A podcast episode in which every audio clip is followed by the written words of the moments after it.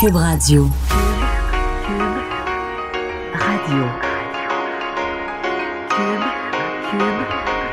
Radio. Le retour de Mario Dumont. 2 heures d'info. De 15 à 17. Il provoque et remet en question. Il démystifie le vrai du faux. Mario Dumont et Vincent Desireaux. Le retour de Mario Dumont. Bienvenue à l'émission. Voici ensemble pour les 2 prochaines heures. Pas mal de choses à vous raconter. On va évidemment revenir, entre autres, sur le face-à-face d'hier. Bonjour Vincent. Salut Mario. Que tu as regardé. Absolument. Attentivement. Oui. Un petit bout de ça, à un moment donné, des fois, tu te rends compte, ton esprit mané d'hiver. C'est long quand même, 2 heures. Depuis 5 minutes, là. Ouais. Là, tu reviens. C'est 2 heures, il n'y a pas de pause publicitaire, il n'y a pas d'arrêt. C'est vraiment, c'est intense, là. Oui, puis je dois dire, j'avais une réflexion hier, je me disais, les citoyens, là, qui, en fait, puis j'en fais partie, mais qui prennent quand même le temps. C'est pas un exercice qui... Je veux dire, c'est plus le fun d'écouter un bon téléroman, un bon film. Et je sais que la plupart des gens, et je pense un peu moins la jeunesse, c'est ce qui m'inquiète, mais tu sais, des gens qui disent, ben moi, la campagne, je suis pas nécessairement de près, mais le débat, je vais l'écouter, puis je vais quand même... Ben, il y en a eu plus d'1 million. Ben c'est ça. Mais tout le long. Il y a eu beaucoup plus qu'1 million. Il y a eu en permanence 1 million de personnes à l'écoute. Quelques-uns en roulement. Là. Oui, en roulement, mais parce que je pense pas que c'est tout le monde qui a regardé les 2 heures au complet. Mais je dis bravo, parce que je pense que ça fait partie. Il y a plusieurs qui reconnaissent l'importance d'un exercice démocratique. Ils vont dire, peut-être que je suis pas beaucoup la campagne, mais au moins le débat, ça va me permettre de faire mon choix un peu. Moi, ce que j'ai quand même trouvé bon, d'abord, la formule, même au Canada anglais, là, les journalistes semblaient souligner la formule, semblaient aimer la formule. Mais même au Canada anglais, on a décrit ça comme le véritable démarrage de la campagne. Là. OK, c'était le... Ouais, y a avant, c'est la pré-campagne.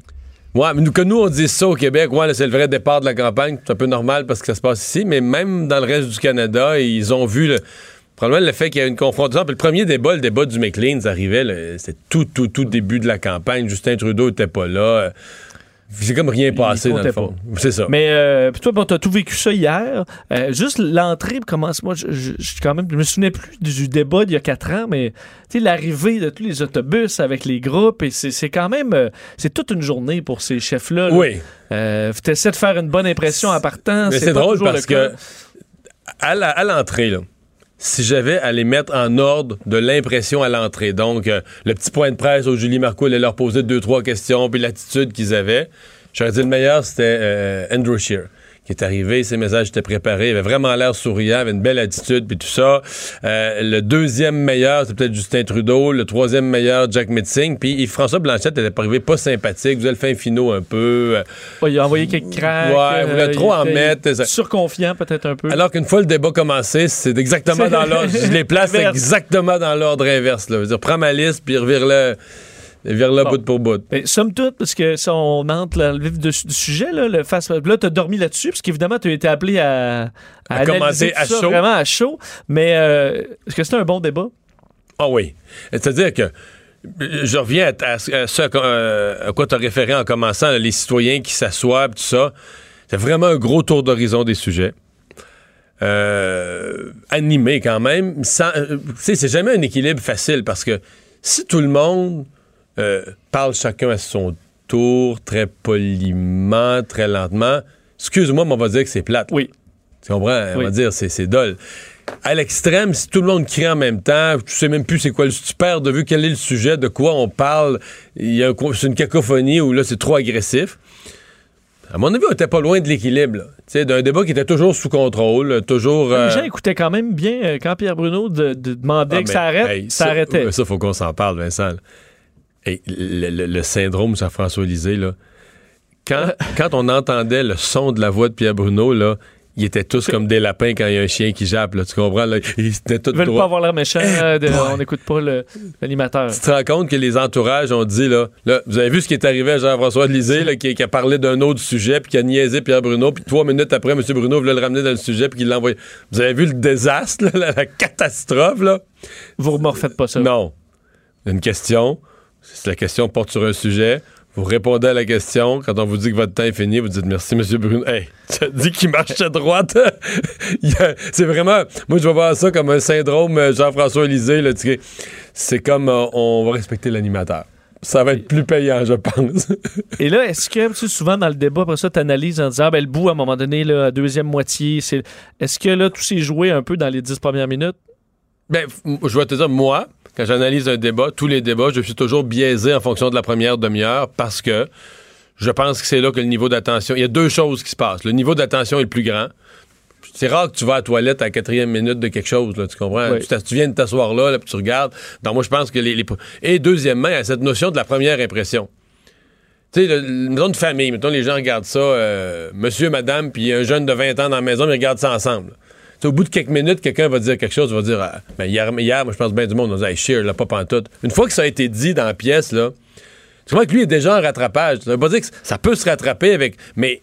Tu as une première grosse impression qui est tombée, là, qu'un est très bon, hey, lui on le comprend bien, lui on comprend rien, il est pas bon, qu'est-ce qu'il dit là, il est sur la défensive. Donc, les premiers moments, pour moi, je leur donne toujours un poids. Quand je vais analyser le gagnant, le perdant, je donne un poids à la première demi-heure supérieur aux autres. C'est chiant, c'est plate, mais c'est ça, là, tu sais, c'est...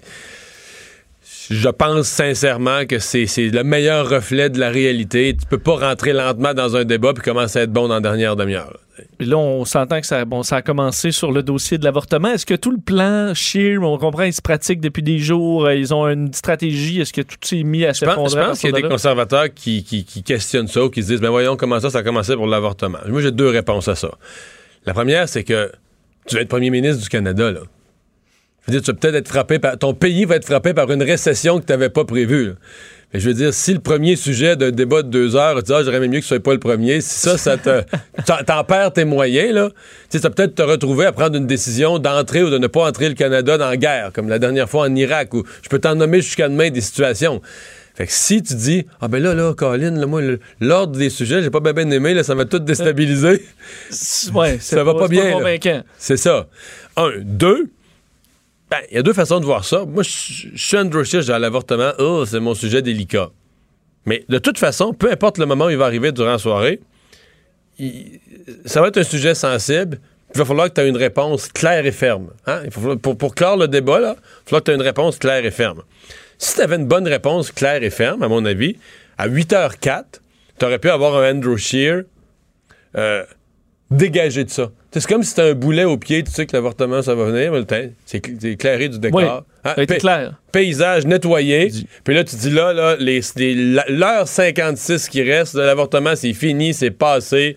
Tu peux dire, je suis pro-vie, ça donne, je n'aurai jamais d'enfant, je suis un homme. Les femmes prendront leur décision, que ma femme prendrait sa décision, moi, ça me touche pas, et en tant que premier ministre, jamais je vais rouvrir ça. Il me semble que s'il dit ça, c'est fini. Puis là, après ça, mettons que les autres insistent trop, puis tout ça, parce que là, une fois qu'il donne sa position personnelle, qu'il la cache pas, mettons que Justin Trudeau insiste trop, je veux dire, il y a quand même des choses à lui répliquer. D'abord, M. Trudeau a la même position. Il l'a dit en 2011 dans une entrevue où, en fait, c'est un député conservateur qui l'avait accusé d'être non-croyant ou non-pratiquant, je sais pas quoi. Quelqu'un, c'est une drôle d'accusation, mais quelqu'un avait accusé M. Trudeau de ne pas être un vrai religieux. Je me demande s'il n'était pas allé à une messe ou une cérémonie religieuse, puis quelqu'un avait comme accusé d'être pas sincère. Okay. Puis M. Trudeau avait répondu, là, vraiment, que lui, il était catholique, à cause de ça, il était contre l'avortement, puis tout ça, donc, tu sais, c'est pour ça que, il y avait ça à amener. Deuxièmement, tu peux aussi tout simplement dire à Justin Trudeau, excusez, c'est pas vous le gars là, qui veut toujours unir la population, il faut pas diviser les Canadiens, puis là vous venez fouiller dans mes convictions personnelles pour nous diviser, c'est tout ça que vous faites. Mais là, on pourrait en inventer jusqu'à demain des répliques, mais il n'y en a pas eu. Là. Andrew Scheer a été coincé sur la défensive. À mon avis, ça l'a affecté... C'est-à-dire que personnellement, là, son anglais, on a pris pour son rhume. Dans... Ouais, après ça, on a vu. Il est venu plus nerveux, il embarquait pas dans les débats. On disait qu'il se demandait si. On se demandait s'il avait encore le goût d'être là. S'il avait pu prendre un time-out, une demi-heure pour aller. Oui. Puis tous ceux qui on sait qu'ils ont. Mettons, on parle un peu anglais, puis tu dis ça va bien en relax avec une bière, mais une fois que tu commences à être nerveux, ça sort mal. Puis une fois que tu commences à être fatigué mentalement, ça sort vraiment plus difficilement. Fait que là, tout était. Ouais. S'accumulait pour Andrew Scheer. Essentiellement, là, il est revenu un peu dans le débat quand il a sorti une ligne qu'il avait dans sa manche, là, sur le deuxième avion de Justin Trudeau. Oui. C'est là, moi, à mon avis, qu'il y a comme... Là... Il n'a pas pu la garder longtemps, par contre, rapidement. Il n'a pas pu la placer longtemps. Non. Il est tombé ses canaux, puis il a voulu comme tout sortir, on dirait, d'un coup, alors que c'était une bonne ligne, effectivement, mais il n'a pas pu la... Mais enfin, il l'a sorti quand même parce qu'aujourd'hui, d'abord, c'est un peu ça la nouvelle. Aujourd'hui, tous les chefs sont dans les suites, les lendemains du débat se font questionner sur ça. Oui, en commençant par Andrew Scheer, on vidait le sujet parce que si hier, on dit, il aurait eu une porte de sortie à juste clarifier sa position sur l'avortement, ben là, il a dû subir les contre-coups de tout ça dans le débat, puis voilà qu'aujourd'hui, ben, il la donne, sa position. C'est une catastrophe, là. Fait qu'il a scrappé son débat hier pour rien, puis là, aujourd'hui, il scrappe sa journée, parce que là, aujourd'hui, le fait qu'il dise qu'il est pro-vie, le lendemain d'un débat où il l'a caché toute la soirée, mais là, la nouvelle d'aujourd'hui devient grosse, là, devient, il a changé d'idée durant la nuit, là, maintenant, il révèle sa position, puis tout ça, tout en redisant, ben, mon gouvernement ne touchera pas à ça, rouvrira pas ça, mais je veux dire, il crée de la nouvelle négative, là, sur son cas. Parce que si vous voulez le cacher, c'est parce qu'il y avait une utilité à ça, puis là, il perd cette utilité-là, tout en s'étant tapé dessus hier pendant... Il a perdu le débat, 15 minutes au début. Je veux le faire entendre, cette sortie. Vous allez voir que c'est assez rapide. Hein? Il ne s'est pas étendu sur le sujet, Andrew Scheer, mais voici sa précision concernant son avis personnel sur l'avortement. J'ai toujours été très clair sur cette question. Je suis personnellement pro-vie. J'ai toujours répondu les questions. Mais la chose la plus importante pour tous les Canadiens, tous les Québécois, c'est le fait que j'ai fait un engagement que, comme premier ministre, je ne vais pas ouvrir ce débat. Bon, alors il est revenu rapidement à la cassette qu'on n'allait pas ouvrir le débat, mais on s'entend que tout ça a été prévu dans un moment de panique. On s'est dit, on peut plus... on s'est fait assez taper là-dessus. Il faut finalement que tu le dises. Mais il est tard, là. Parce que là, t'as 19 jours du vote, 18 jours du vote. C'est que là... En fait, probablement que la vérité, c'est que tout ça aurait dû être réglé avant la campagne. Tu sais, il y a eu une controverse. Là, les libéraux l'ont attaqué sur l'avortement 3-4 jours avant le déclenchement, une semaine, je sais plus trop, mais proche avant le déclenchement. Là. Oui. S'il avait dit tout ça, là, moi, je suis pro-vie, mais mon gouvernement ne touchera rien... Moi, je pense qu'il aurait dédramatisé ça. Alors, sur le coup, il y aurait eu un 24 heures de nouvelles, mais il aurait dédramatisé ça pour la période électorale. Là. Et d'ailleurs, parce qu'aujourd'hui, ça met sur la défensive aussi les candidats québécois, conservateurs, qui ont dû réagir dans certains cas. C'était le cas de Pierre Paulus. En fait, tous les candidats québécois, conservateurs, se disent pour l'avortement, mais se disent à l'aise et respecter les conditions, les convictions personnelles d'Andrew Scheer en disant que c'est son choix, qu'il a promis de ne pas rouvrir ça. Alors, on lui fait confiance. Même son de cloche, côté de Marie-Josée Guérette dans Louis Hébert, Bianca Boutin, la candidate dans Québec. Alors, plusieurs sorties comme ça qui ont dû se faire aujourd'hui. Quant à M. Trudeau, lui a dû expliquer avec un peu plus de détails l'usage de 2 avions. Oui, et il l'a confirmé. Tu penses qu'il y en a jasé avec Greta? De son 2e avion? Mais Greta Thunberg, qui touche même pas à ça, un avion. Je pense pas. Je pense que c'est pas venu sur le sujet. On n'entendait pas, il lui disait peut-être j'ai 2 avions, mais c'est plus pratique... pour les déplacements, j'achète du crédit carbone. Peut-être qu'elle se serait évanouie en entendant ça. Là. Il aurait versé son verre d'eau sur la tête. Je sais pas, parce qu'il l'a confirmé. Donc, ils ont 2 avions de campagne. Ça nous permet de faire campagne dans tous les coins du pays, de faire plus d'événements, de rencontrer plus de Canadiens. Écoute, ça a été dit, mais c'est qu'il fait vraiment peu. Ben là, je le suis pas, je suis pas sur la tournée, mais les journalistes qui sont sur la tournée, ils ont un petit peu souri en entendant ça parce que ils semblent assez frappés par le fait qu'il fait peu d'événements, là. Bien sûr qu'il a été arrêté plusieurs jours quasiment à cause du blackface. Oui, mais il fait aussi... Non, mais même des journées qui fait campagne, souvent, il va y avoir un événement... Il va pas avoir une entrevue. Oui. C'est pas vrai qu'il est all over the place, là, comme on dit, là, avec ses 2 avions. Non. Le matin, un rassemblement au Yukon, puis l'après-midi, un rassemblement à Vancouver, puis le soir, à Edmonton. C'est pas ça, ces journées-là. Mais surtout, je veux dire, dans la mesure où, je veux dire, c'est une personne, il est dans un avion, là. Trudeau, il n'est pas dans 2 avions, c'est parce qu'on transporte plus d'équipements. C'est le cargo. M. Scheer, il pense que c'est ses costumes et ses canots. Ses costumes et les canots. Tu sais, il faut que je te conte, tu sais qu'hier soir, moi, je regarde le débat seul, tu sais, puis moi, j'avais compris, je pensais qu'il voulait dire les canucks. Tu sais, les manteaux. Ouais, canuts, là, tu sais. Je me disais, parler des canucks, puis là, je trouvais ça quand même curieux. Je me disais, qu'est-ce qu'il veut dire? Peut-être parce que c'est cher un peu. Moi, je suis gratteux. Pour moi, un canuc, c'est bien cher. Peut-être dans ce sens-là qu'il y a un manteau cher. Ou... Mais je me disais, c'est bizarre, c'est quand même, c'est une marque québécoise. Tu sais, pourquoi il y a Pourquoi taper là-dessus? Mais j'étais vraiment perdu, tu sais. Puis c'est juste qu'après, quand on l'a réentendu, là, tu sais, les extraits, puis tout ça, que j'ai compris que canot, là, j'ai revu l'image de M. Trudeau qui faisait du canot. Pour arriver à sa conférence de presse en Ontario, puis tout ça. Là, j'ai compris, OK, c'est costume et c'est canot. Costume et vos canots. C'est quand même drôle. Et d'ailleurs, Trudeau se répond... Mais là, c'est parce que là, on l'écoute, mais on le sait. Là. Mais quand tu le sais pas, ça passe vite. Là, parce que là, on sait même pas un deuxième avion de quoi il parle. Tu viens comme... Ah, qu'est-ce qu'il dit là, deuxième avion? Hein, hein, vos costumes et vos canots. Et la réponse de Trudeau, c'est que les conservateurs, eux, ont un avion, mais ne paient pas de crédit carbone, parce qu'on sait que les crédits carbone, mais ça, ça vous permet de faire ce que vous voulez. Ben non, ça, les crédits carbone, je comprends, là, c'est une compensation, ça te fait une justification, pour peu qu'on est vraiment confiant, là, qu'on annule totalement. Tu vas planter assez d'arbres pour annuler le vol en avion. Ouais, mais c'est surtout que si, je veux dire, ça, on devrait... Et si on se fie au discours et au fait que Justin Trudeau rencontre Greta Thunberg et tout ça, donc ben, ça veut dire que prends un avion, puis... Prends du crédit carbone pour deux, si t'as les moyens ouais, en tant que parti libéral. C'est pour ça que t'es pas supposé couvrir, t'es supposé faire le plus attention possible, puis acheter du crédit carbone pour les autres, pour dire c'est pas besoin d'effacer ton empreinte à toi, faut être dans le positif. Rachetez-en tout ce que vous avez de libre. Achetez du crédit carbone. Je veux quand même t'entendre sur Singh et Blanchet, parce qu'on a parlé beaucoup des François deux. Blanchet, je l'ai dit hier soir, à mon avis, a gagné le débat, puis j'étais pas surpris ce matin. Est-ce qu'il était peut-être un peu trop... à un moment donné, ça devient... il était beaucoup là, un peu, peut-être moralisateur par moment. Est-ce que ça peut lui enlever un peu côté ça? L'air d'avoir toujours raison, c'est sûr. Mais il changera pas, sauf que par rapport aux autres, là, ses points... D'abord, il y avait la facilité que lui, il n'a pas besoin de penser. Tu sais, les autres, il faut qu'ils pensent que si je dis ça, là, qu'est-ce que ça va dire en Colombie-Britannique? Qu'est-ce que ça va dire qu'est-ce que ça va dire à Terre-Neuve? Lui, il connaît la base. Il y a une clientèle au Québec, puis tout ça.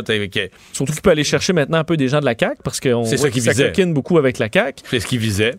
Donc, il était assez efficace. C'était toujours très clair, ses propos. Quand même, il s'est bien expliqué. Je trouve qu'il était quand même habile à amener des petits points de... Parce que, tu sais, le Bloc, dans son histoire, là, ça reste un parti qui a toujours été dans l'opposition, qui n'a pas reviré le monde à l'envers. Là. Probablement qu'on pourrait faire la démonstration que certains ministres, mettons, dans l'équipe de Trudeau présentement, un ministre seul, François-Philippe Champagne, tout ça, va avoir fait plus de choses que tout le Bloc dans le mandat, là, que le Bloc au complet, en termes d'influence, de prendre des décisions, d'amener de l'argent, de trancher des questions délicates.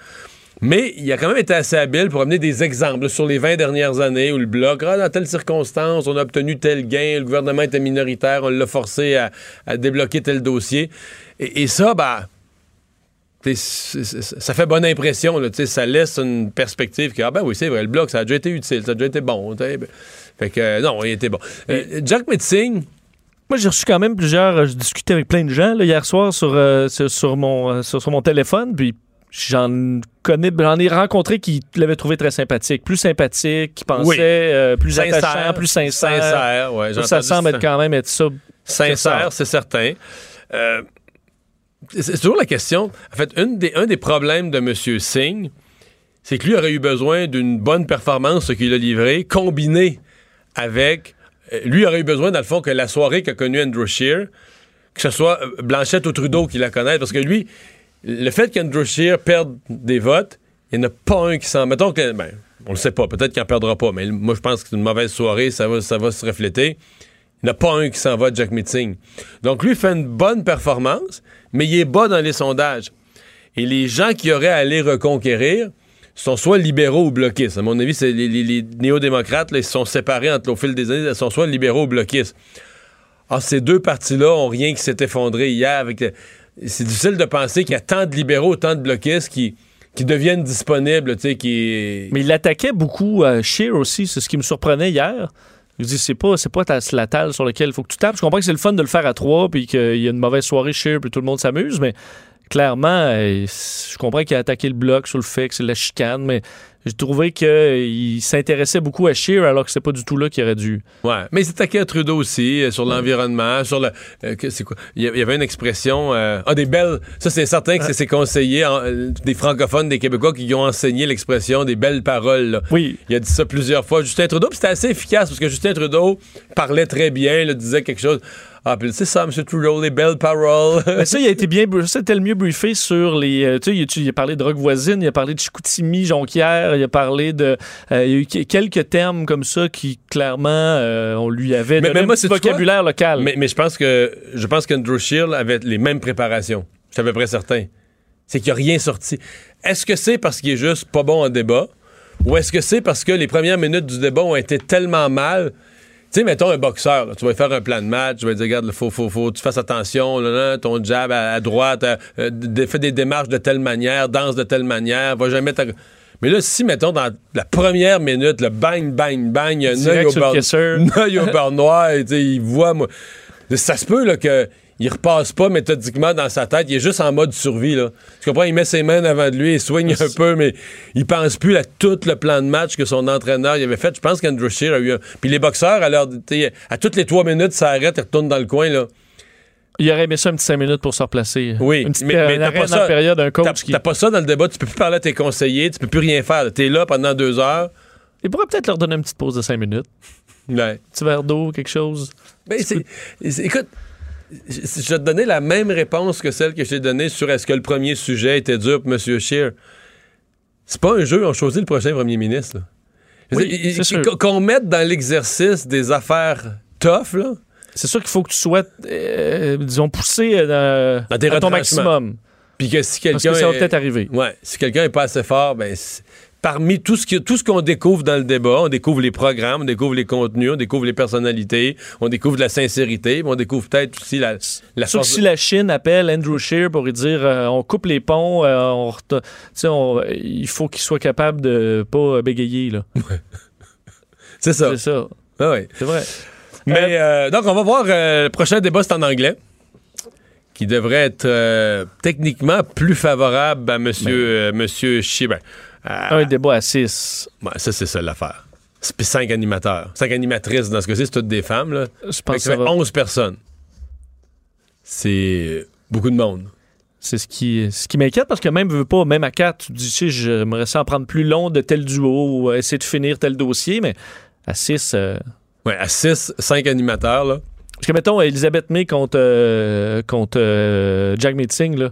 On perd un peu notre temps. Là. Mais ils les auront pas. Je pense qu'ils vont toujours tout ensemble. Là. Non, mais c'est ça. Mais je veux dire, à Yamani, ils vont quand même se parler. Puis à Mané, je suis comme, OK, ben là, on passe à un autre appel. C'est ça. On a peut-être un petit peu plus de perte de temps dans certains cas. Enfin, ça va être à surveiller. Oui, l'incident. Moi, M. Legault qui a voulu revenir aujourd'hui sur l'incident du turban de Jagmeet Singh hier au marché Atwater. Oui, pour terminer le dossier du fédéral, en fait, là, avec la province, puisque François Legault a réagi à cet incident qui a été très viral de Jagmeet Singh qui se fait parler alors qu'il se promène au marché Atwater par un monsieur qui lui suggère gentiment qu'il devrait retirer son turban. Parce que à Rome, on fait comme les Romains. C'est ce qui lui explique. Singh lui répond assez calmement. On sait donc au Canada, on peut faire ce qu'on veut et tout ça. Alors, ça a donné un moment quand même qui a été critiqué beaucoup, un peu partout à travers le Canada, comme un acte raciste. Et c'est ce que François Legault dénonce, des propos jugés inacceptables.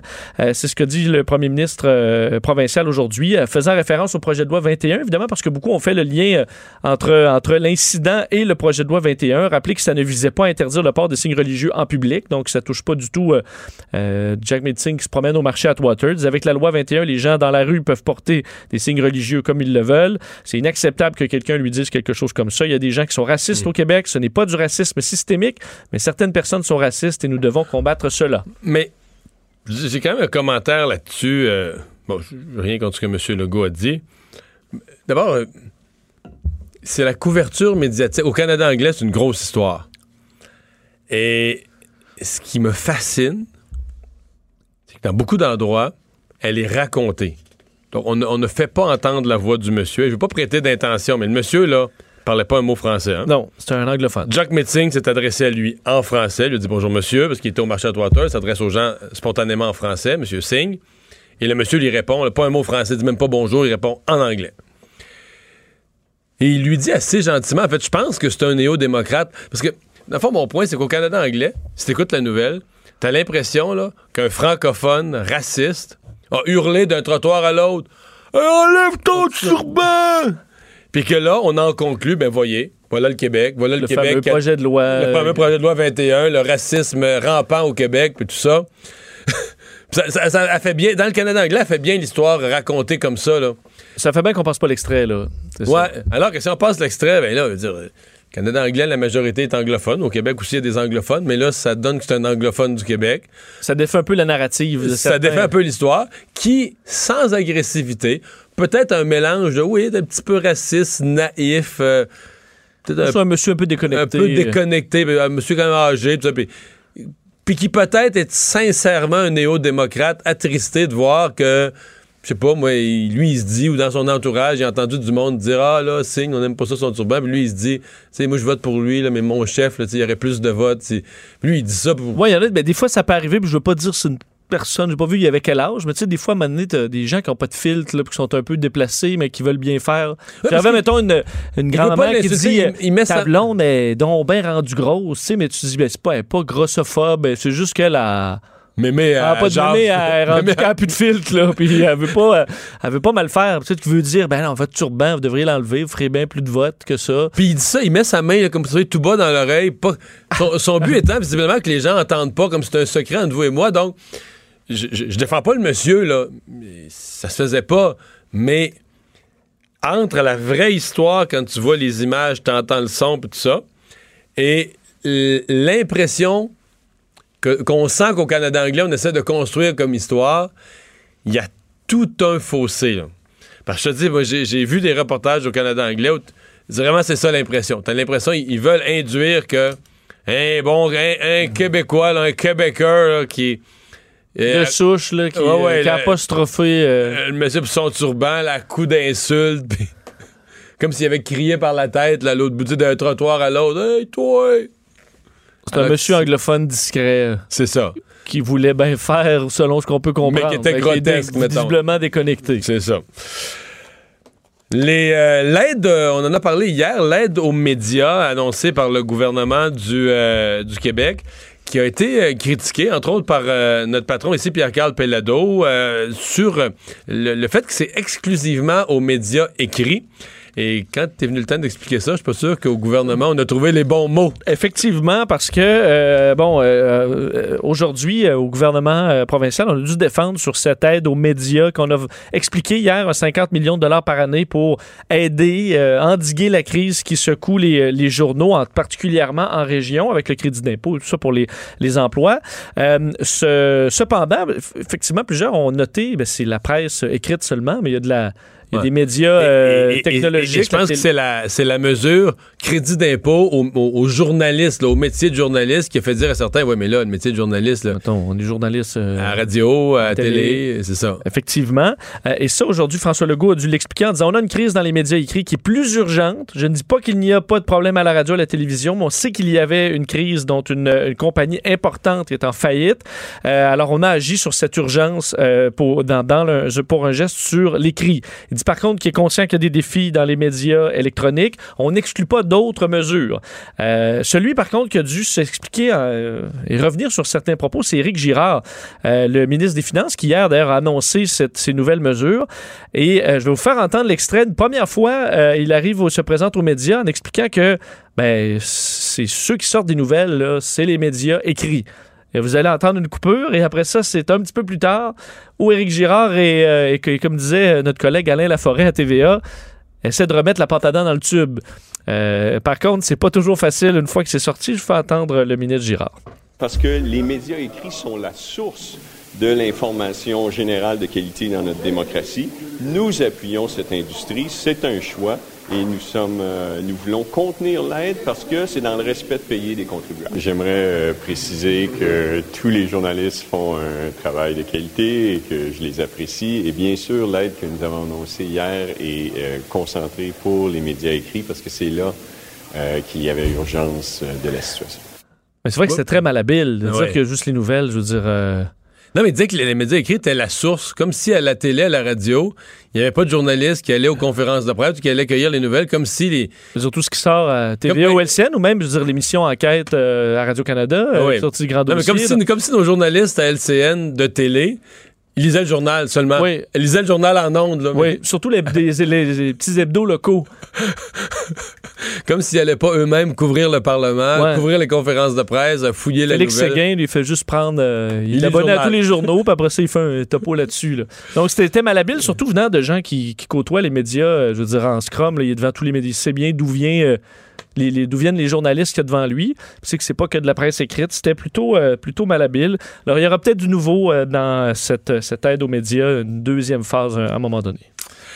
On va aller à la pause, Vincent. On va parler dans un instant au président, directeur général du Parc olympique au sujet du décès de M. Roger Taillibert, célèbre au Québec pour avoir été l'architecte de notre stade. Mario Dumont. Il s'intéresse aux vraies préoccupations des Québécois. La santé, la politique, l'économie. Le retour de Mario Dumont. La politique, autrement dit. Vincent, décès d'un Français aujourd'hui, mais qui est aussi connu au Québec qu'en France. Absolument. Roger Taillibert, un nom bien connu au Québec, évidemment, pour avoir été derrière les plans du fameux stade olympique. Donc, une personnalité quand même importante dans le milieu de l'architecture. Plusieurs autres grandes réalisations, entre autres le Parc des Princes de Paris, le Stade Khalifa au Qatar. Alors, quelqu'un qui a une longue carrière dans les complexes sportifs de grande envergure. Ouais. Dans sa bio, là, des hôpitaux, des centres d'enseignement de toutes sortes, des écoles, universités, c'est à peu près un par année. Un grand projet par année, là. Donc, il y a un peu partout à travers le monde. Un style, on dit, il aimait particulièrement les courbes dans ses édifices. Et évidemment, le stade olympique était un stade controversé pour plein de raisons, mais il a toujours défendu ses plans, son stade à travers les années. D'ailleurs, la mairesse de Montréal, Valérie Plante, a salué aujourd'hui son héritage dans la métropole, disant: le stade olympique est connu aux quatre coins du monde et il nous a donné certains grands moments de notre histoire. Le legs de Roger Taillibert à Montréal est grand, mes pensées accompagnent ses proches. Alors, c'est ce qu'elle a dit aujourd'hui. Michel Labrecque est le PDG du Parc olympique. Bonjour, M. Labrecque.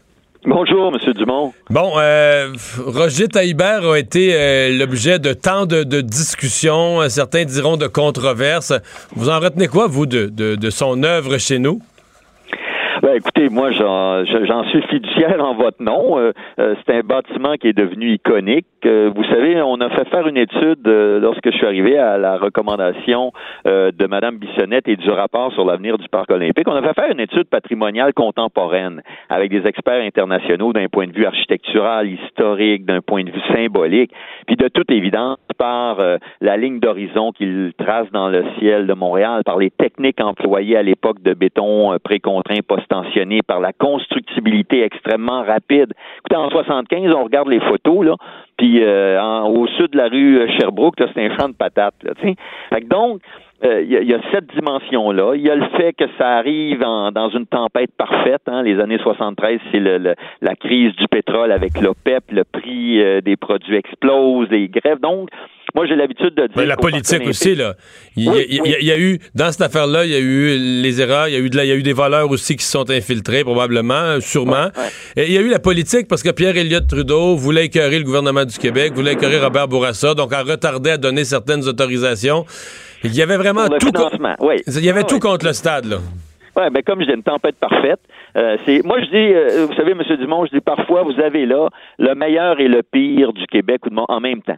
Vous avez cette idée qu'on se fait de nous-mêmes dans le monde, la projection qu'on a d'être une ville internationale. On a déposé 4 candidatures pour les Jeux olympiques, 2 sous Camille Houd, 2 sous Jean Drapeau. Là, c'est pas Jean Drapeau qui se réveille un soir avec cette idée-là. Les plans ont toujours été au sud de Sherbrooke. Donc, il y a un côté d'un grand souffle humain, une grande passion qu'on avait, une idée qu'on se fait de nous. Écoutez, on construit en même temps le prolongement du métro, on construit la baie James à cette époque-là. En même temps, ben comme vous le dites, il y a eu de la prévarication, il y a eu des grèves, il y a eu de la fraude. Donc, il y a eu une enquête Malouf à la suite de ça, où on a dit que M. Drapeau n'aurait pas dû se mêler de gérer le chantier. Fait qu'il y a tout ça à cet endroit-là, mais 43 ans plus tard. Je le sais, là, parce que le CEO m'a invité à siéger sur un comité qui s'appelle Legs et Développement durable. Quand M. Bach, du CEO, est venu, il n'en revenait pas que les bébés se baignent dans le centre sportif en même temps qu'il y a les Weebits le dimanche, des athlètes qui plongent, des résidents dans la tour, 12 équipes nationales qui s'entraînent, les camions de bouffe de rue le vendredi, le concert de l'OSM. Des centaines de millions de spectateurs qui sont venus, des matchs de baseball, même si depuis 20 ans, c'est sûr qu'après la déchirure de la toile puis le départ des expos, on a eu un choc post-traumatique. Mais là, le gouvernement nous a autorisé à remplacer la toiture. Fait que donc, le stade est en très bonne santé. Il a été bien construit.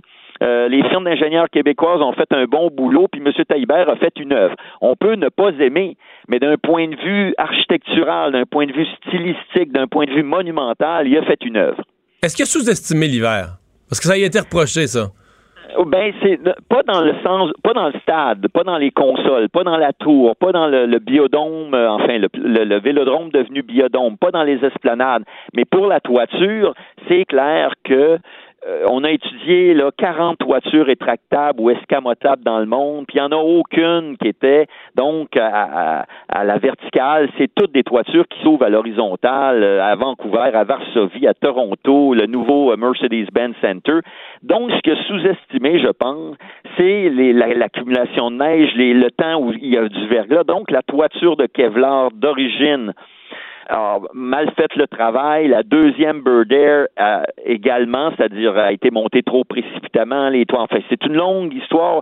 Et donc, on peut dire que ce qu'il avait fait à Paris et à Reims, donc des petites piscines avec des toiles 10 fois plus petites, quand il a appliqué ça à grande échelle, c'est comme on pouvait pas multiplier par 10 les systèmes. Il y avait des éléments exponentiels de difficulté. Donc, la toiture, c'est vrai qu'il y a un problème. Mais pour le reste, il a très bien tenu compte de l'hiver, je peux vous dire. On a la plus grande centrale thermique au Canada en souterrain.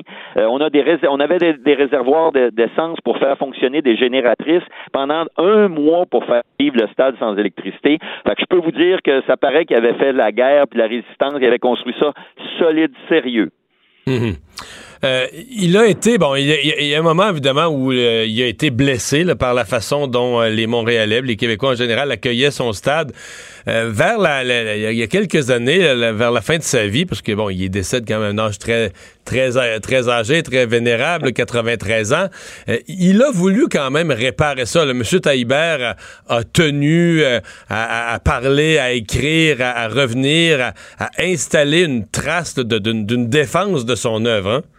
Ouais, vous avez tout à fait raison, puis vous faites une très bonne synthèse. Moi, je suis arrivé en 2014, il avait contacté mes prédécesseurs, il appelait tout le monde. Hein. M. Taillibert, moi je le voyais peut-être une ou deux fois par année, il m'appelait tous les 2 mois, il appelait tout le monde. Bon, mais moi je lui ai proposé qu'on se réconcilie dans le cadre du 40e anniversaire, ce qu'il a accepté. On l'a réinvité au stade, on a fait l'étude patrimoniale, il a signé le stade. Il faut savoir que c'est un artiste, M. Taillibert, donc il peint des tableaux. Il était exposé cet été à la galerie Diane Dufresne. Monsieur Stanquet, Alain Stanquet, en a fait l'objet d'un reportage, un film. Donc, Monsieur Taillibert a accepté cette réconciliation-là. Puis moi, je le proposais comme ça. Je disais, le 40e, c'est le moment de se souvenir, de se réconcilier, de parler d'avenir, parce que le stade va être là encore facilement 50 ans compte tenu de sa qualité actuelle et des investissements du gouvernement du Québec. Fait que vous avez raison que avec ses amis de Montréal, parce que vous savez qu'il y a une maison depuis les années 70 à Saint-Sauveur, il adorait le Québec, il était passionné de politique canadienne et québécoise, il m'a dit, bon, dans l'ensemble des anecdotes qu'il me racontait, qu'il avait pris Justin dans ses bras quand il était bébé, parce qu'il connaissait M. Trudeau, il a connu beaucoup d'élus, de ministres, et donc on s'est réconcilié de cette façon-là, il est venu, je peux vous dire, M. Dumont, il n'y a pas beaucoup d'architectes à qui on demande des autographes dans la rue. Et lui, quand il se promenait, je l'accompagnais, ben les gens l'arrêtaient. Il est venu à une soirée des camions de bouffe de rue. Les gens s'attablaient avec lui, demandaient des autographes. Il est venu au concert de l'OSM avec Maestro Nagano. Les gens lui ont fait une ovation debout. Donc, c'est vrai que, je dirais, les 5 dernières années, il a signé le stade. Hein? Je lui avais demandé, puis comme un artiste, là, il a fait sa patte dans la rotonde. Fait que, oui, je le savais. Moi, j'avais mes préjugés, mais c'est un homme extrêmement à la fois séduisant et attachant, malgré pas malgré. Il était irascible avec raison, il avait son caractère, il connaissait la valeur de son travail, puis il nous le disait. Donc, c'était très agréable de discuter avec lui d'architecture, d'urbanisme, tout. Quand vous dites il vous appelait aux 2 mois pour prendre carrément, il disait bon, ça c'est le nouveau PDG du Parc Olympique, des nouvelles du stade, tout va bien, il est arrivé quelque chose, est-ce que c'est vraiment ça? Il voulait... Oui, ben on parlait de... Il revenait du Qatar, il avait fait chaud, moi quand j'étais en France pour des vacances personnelles, on se parlait, il me parlait, écoutez, tantôt il m'appelait pour me parler des élections québécoises, tantôt de la défaite du Paris Saint-Germain, parce que vous savez que le Paris Saint-Germain, le club de foot de Paris, joue dans le Parc des Princes. Et donc à Paris, construit par M. Taillibert, qui est passionné de foot. M. Taillibert a fait beaucoup de vélo dans sa vie, fait qu'on jasait de vélo, donc on jasait pas forcément du stade. Mais je lui parlais du plan de développement stratégique, je lui parlais du projet de la tour pour lequel on avait trouvé un locataire après 30 ans d'inoccupation. Je le mettais dans le coup. Je lui demandais pas son imprimatur, mais j'essayais de lui dire, écoutez, il est venu à rencontrer toute l'équipe de direction du Parc olympique, un dîner, on lui a présenté le plan stratégique des 10 prochaines années.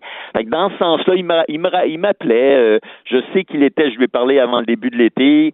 Il n'a pas été malade très longtemps, mais là, il avait de la difficulté à marcher, il se sentait diminué, il a eu une grippe l'automne dernier. Donc, c'est des genres de conversations. Mais on a parlé de la Résistance française, on a parlé de Malraux, qui était ministre de la Culture sous De Gaulle, on a parlé de projets qu'il a fait avec des clients qui ont été très fidèles à lui, dont le groupe de cosmétiques et Fabre. Et donc, je suis allé voir des bâtiments qu'il a construits. Vous faisiez la liste tout à l'heure de ce qu'il a fait, des écoles, des centrales nucléaires, des usines. Hein? Incroyable. Mais moi, souvent, c'est ce qu'on va...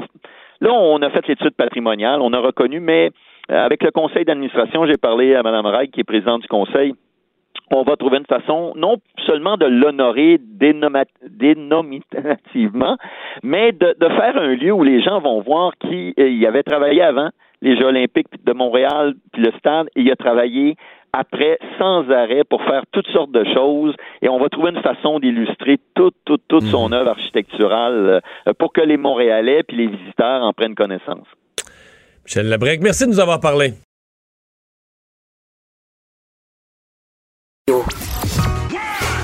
Le retour de Mario Dumont.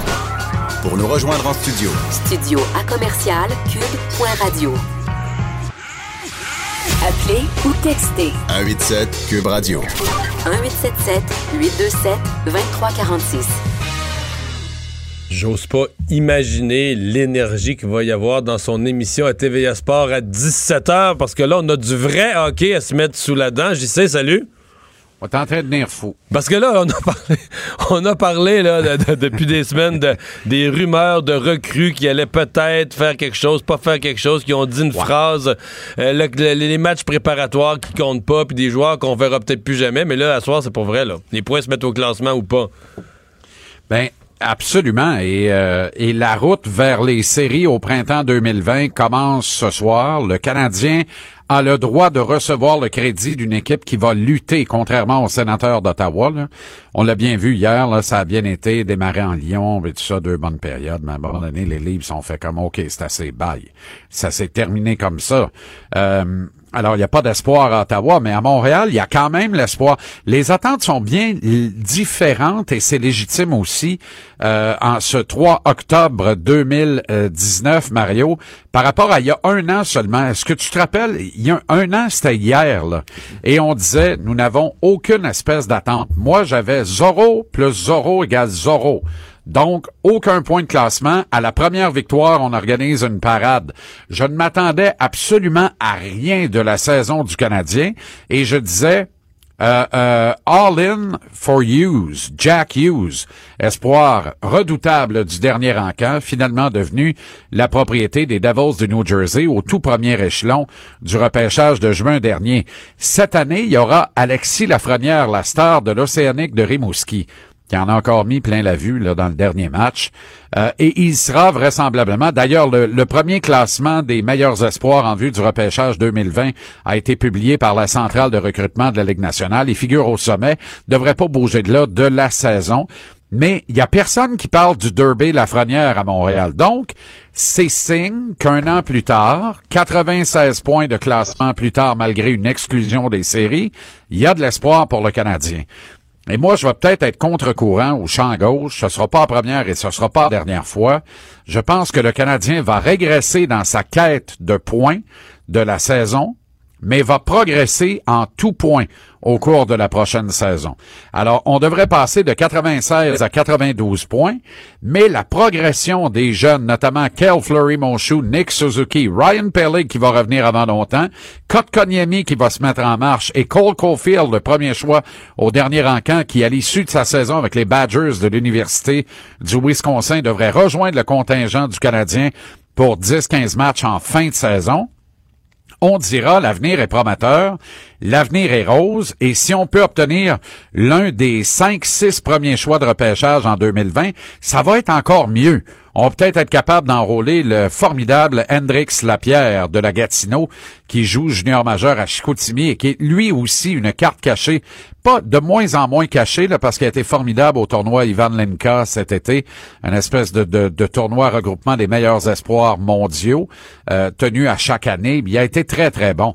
Donc, lui va grimper dans les classements. Il est 8e à la centrale de recrutement publiée aujourd'hui, mais devrait monter un peu plus haut.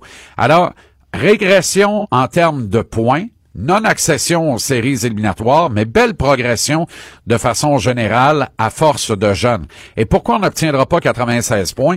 C'est parce qu'on refuse de voir l'évidence. La division métropolitaine, qui est notre voisine dans l'association Est, va être bien meilleure cette année qu'elle ne l'était l'an dernier. Jack Hughes est arrivé à New Jersey. Il y a de bons jeunes là-bas, Goutsev notamment, qui est formidable aussi. P.K. Subban va y disputer sa première saison. Kako, qui a été le 2e choix total du dernier encamp, est à Manhattan avec les Rangers, et Artemi Panarin a signé également avec les Rangers. Alors, à New York, on va s'améliorer. On a 3 coachs potentiellement gagnants du trophée Jack Adams, remis au coach de l'année derrière le même banc à Philadelphie. Les Flyers vont être meilleurs. Barry Trotz chez les Islanders tire toujours le meilleur de ses petits gars et donne de la misère à toutes les équipes contre lesquelles il évolue. L'adversaire du Canadien ce soir, les Hurricanes de la Caroline. Il n'y a aucune raison qu'ils ne rééditent pas leurs exploits de l'an dernier. C'est la même équipe avec plus de millage, plus d'expérience. Il n'y a aucune raison que les Hurricanes n'embêtent pas tout le monde. Il y a les Blue Jackets de Columbus dont le statut est très incertain. Ils ont perdu tellement de joueurs et tout le monde doit être débobiné de ça sans bon sens. Alors, je m'attends à rien des Blue Jackets, mais pour le reste, les 7 autres équipes de la métropolitaine devraient être excellentes au cours de la saison et ça va gober des points, ça va départager des points de classement davantage que l'an dernier où l'Atlantique a dominé sa voisine de conférence, la métropolitaine. Alors ça va avoir une parce que tu peux pas en inventer des points de classement, Mario, là. Tu comprends? Chaque équipe joue 82 matchs. Je comprends qu'il y a 3 points sur la table maintenant, mais il y en avait 3 l'an dernier aussi. Les points vont juste se distribuer de façon plus équitable entre les 2 divisions. Alors, tout le monde devrait baisser un peu dans l'Atlantique. Puis le Canadien aura du mal à terminer 4e devant les Panthères de la Floride. Mm. C'est là la bataille, là. La vraie bataille, elle est là, là. Hum. Il me semble dans les dernières années, quand même, le Canadien avait développé, sous Michel Terrien, puis même avec Claude Julien, une habitude de partir fort, là. C'est comme si les 10 premiers matchs, l'équipe jouait au-dessus de sa tête pour les 10 premiers matchs. On peut-tu rêver à ça encore cette année? Pas vraiment. On commence 3 matchs sur la route. Caroline ce soir et Toronto samedi, entre autres. Oups. Ce sera pas de la tarte. Il y a rien d'impossible, Mario, mais je n'ai pas beaucoup d'attentes, sincèrement, là. Mais si on était, matchs préparatoires. Ouais. Si on était 2-8 après 10 matchs, là, est-ce que ça va être la panique? On change le coach, on change le directeur gérant? C'est sûr que ça va être la panique. Ah, mais elle sera injustifiée, tant qu'à moi. Elle sera injustifiée. Il y a des moments où c'est justifié de paniquer.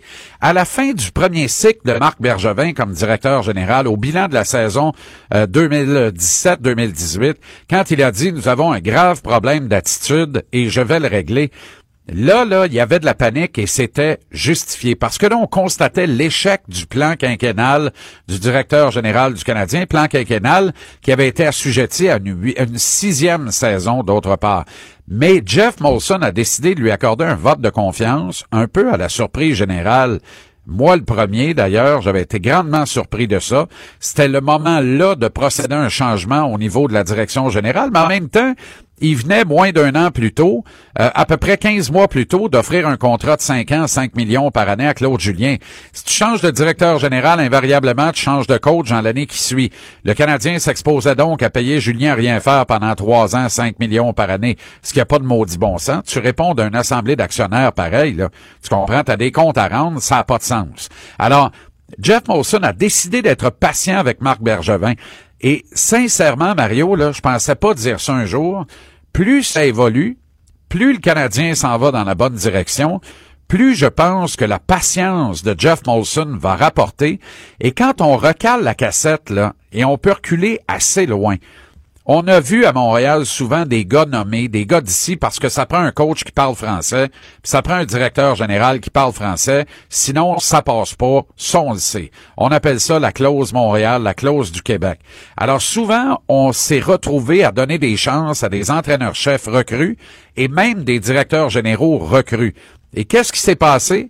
On a vu ces gars-là écrire le livre des erreurs sous nos yeux, on en a souffert eux aussi, on les a congédiés et ils sont allés gagner ailleurs. Alors, si Marc Bergevin avait la chance d'avoir un deuxième cycle complet et qu'il amenait ici à Montréal le Canadien à la terre promise, plutôt que d'aller faire gagner une autre équipe ailleurs avec tout le bagage et l'expérience qu'il aura appris ici, donc si la patience de Jeff Molson rapportait, moi je pense qu'il y a un point de réflexion là qui est très intéressant.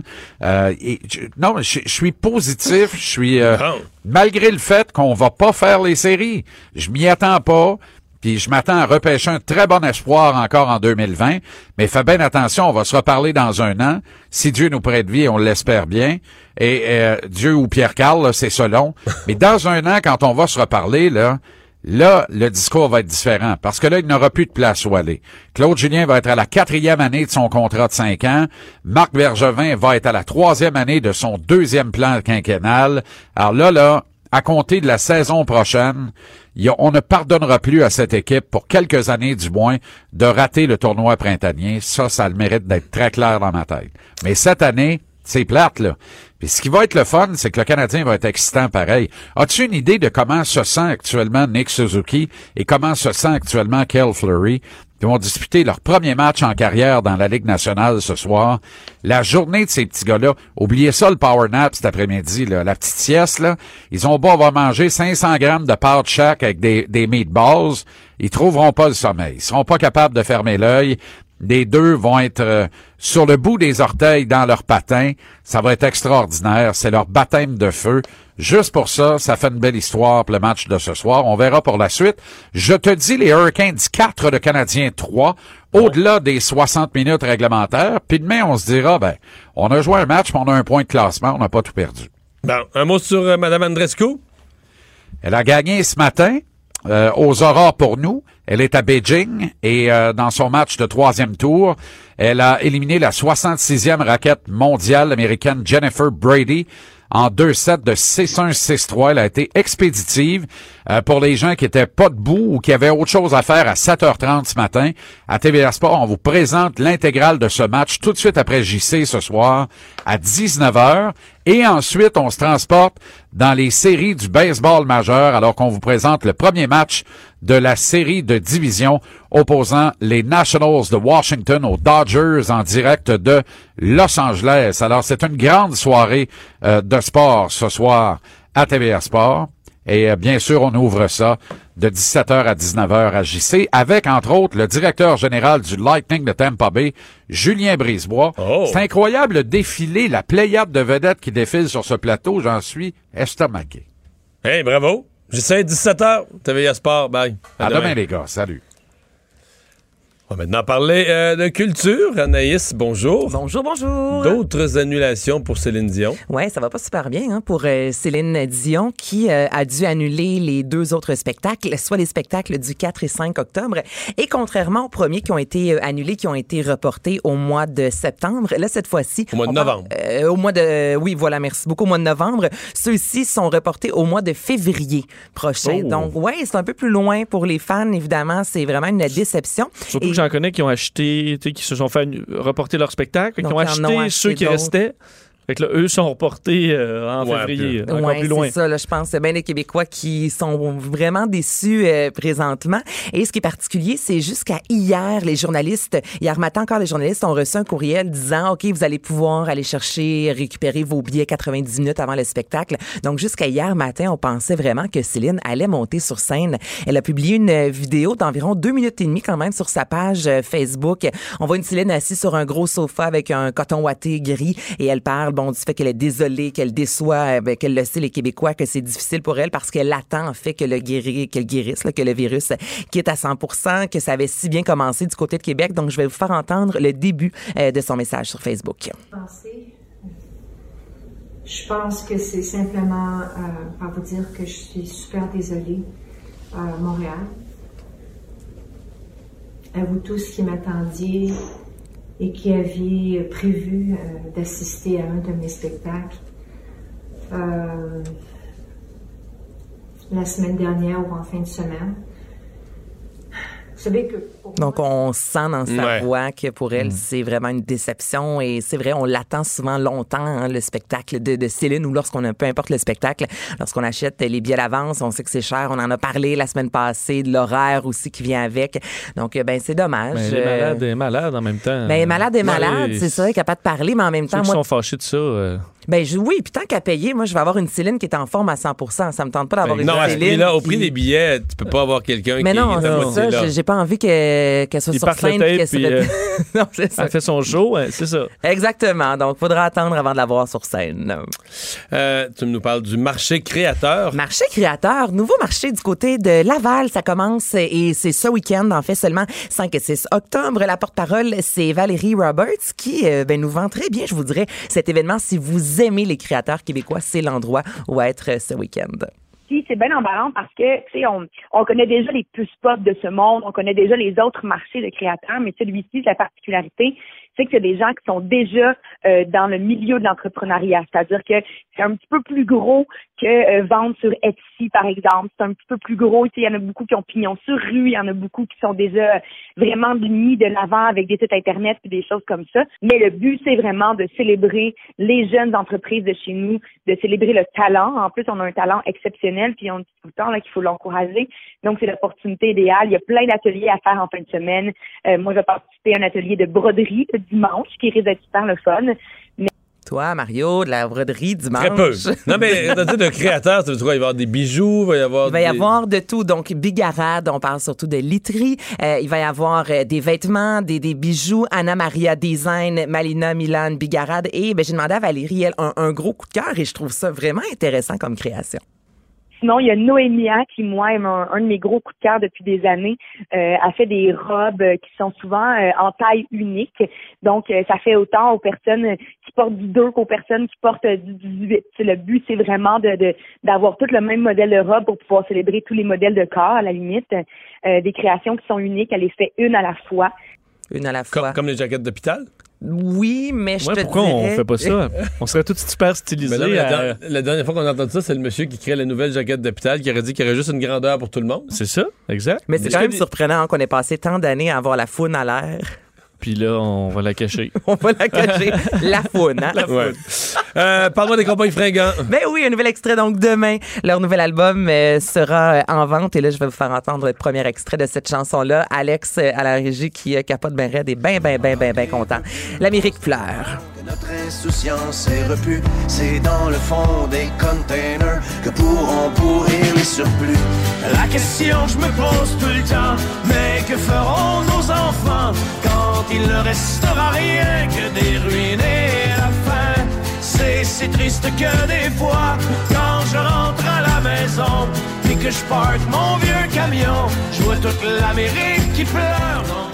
Mais ça sonne cowboy. Et aujourd'hui, ça a été partagé sur les médias sociaux. Donc, on voit que les fans sont heureux et les fans sont contents du retour des cowboys. Dernier album, c'est en 2015. Le titre de l'album, c'est Les Antipodes. D'autres chansons seront évidemment disponibles demain.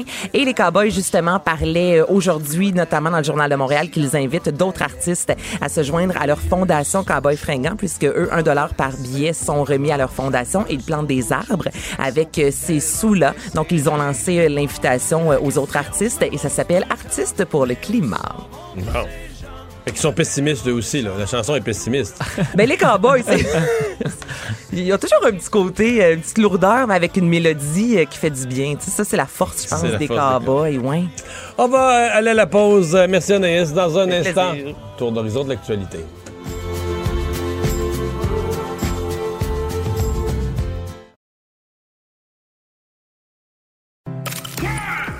Mario Dumont et Vincent Desireaux. Le retour de Mario Dumont. Après l'avoir lu et regardé, il était temps de l'écouter. Cube Radio. Alors Vincent, dans l'actualité, le jugement sur l'aide médicale à mourir, le jugement de ces deux demandeurs québécois qui en voulaient l'élargissement, qui voulaient eux avoir accès à l'aide médicale à mourir, bien le gouvernement du Québec n'ira pas en appel. Oui, alors que ce même sujet pour la réaction fédérale a quand même rebondi pas mal au débat hier. Alors, on en a entendu quand même pas mal parler d'aide médicale à mourir. Est-ce que le gouvernement fédéral allait jouer là-dedans, porter le... Parce que l'un et l'autre, les deux gouvernements pourraient aller en appel. Exact. Et pour ce qui est du Québec, eh bien, sachez que finalement, on n'y va pas. Les ministres Sonia Lebel et Daniel Mécan qui vont faire l'annonce aujourd'hui. Donc, on n'interjettera pas appel au jugement Beaudoin qui élargit les critères d'accès pour l'aide médicale à mourir. On sait que, c'est des informations obtenues par notre bureau d'enquête plus tôt aujourd'hui. On sait que c'est un combat fait par deux Québécois lourdement handicapés et qui souhaitent obtenir l'aide médicale à mourir, mais qui ne répondaient pas aux critères actuels. Le juge leur a récemment donné raison. Alors, pour ce qui est du Québec, on ne va pas en appel.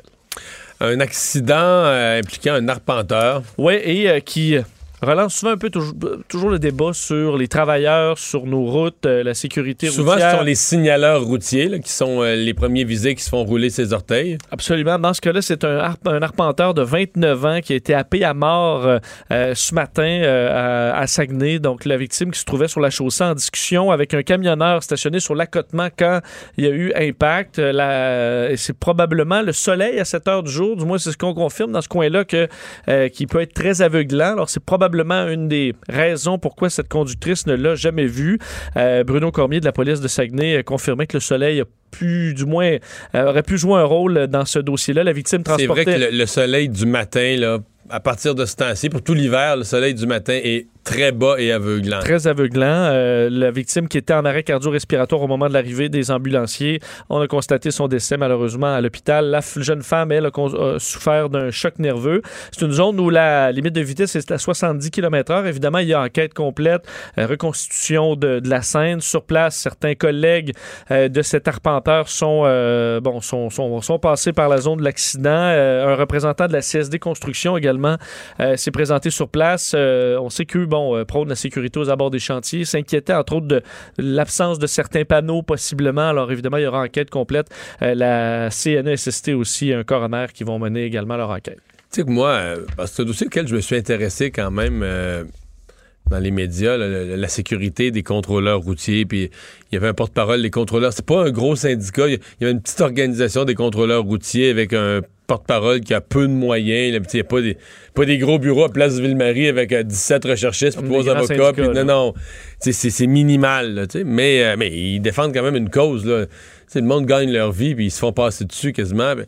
Puis, c'est pour ça que je m'étais intéressé puis je leur avais donné une place. Mais en me questionnant là-dessus, je me demandais jusqu'à quel point vivre dans un endroit où il y a autant de cônes, de chantiers, de cônes, sans travaux, jusqu'à quel point ça devient pas un facteur de danger, tu comprends?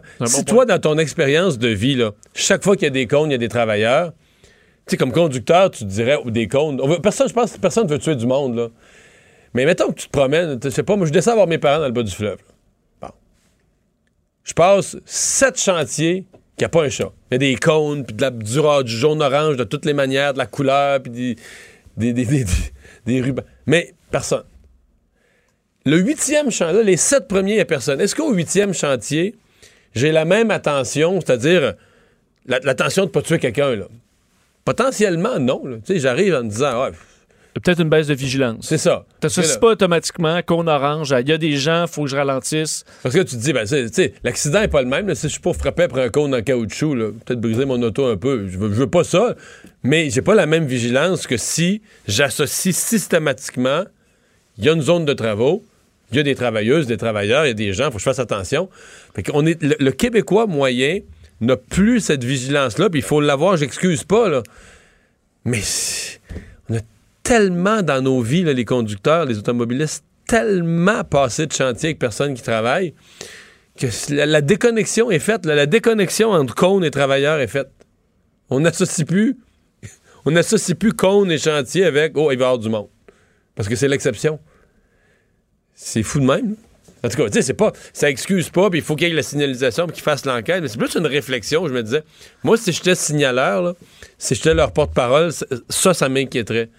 de qu'est-ce qu'on fait? Et comment on pourrait différencier les chantiers où il y a du monde des chantiers où il n'y a pas de monde? Parce que là, pour l'instant, le Québécois moyen ne fait pas le lien. Là, dire qu'il ne fait pas le lien.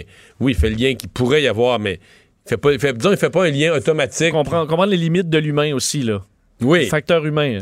Ben, non, mais facteur humain, je veux dire, la base de la science, c'est l'empirisme. Hein? L'empirisme, c'est les observations que tu as faites, tu en tires des conclusions. Si tu observes qu'à chaque fois que tu mets l'eau, tu as un chaudron, tu tournes le rond, l'eau bout, tu vas finir par, tu vas comprendre ce que c'est que l'eau qui bout. Ben, si à chaque fois que tu passes dans un chantier, il n'y a pas de monde, je veux dire, ton cerveau, tes réflexes, tout va finir par se conditionner au fait que...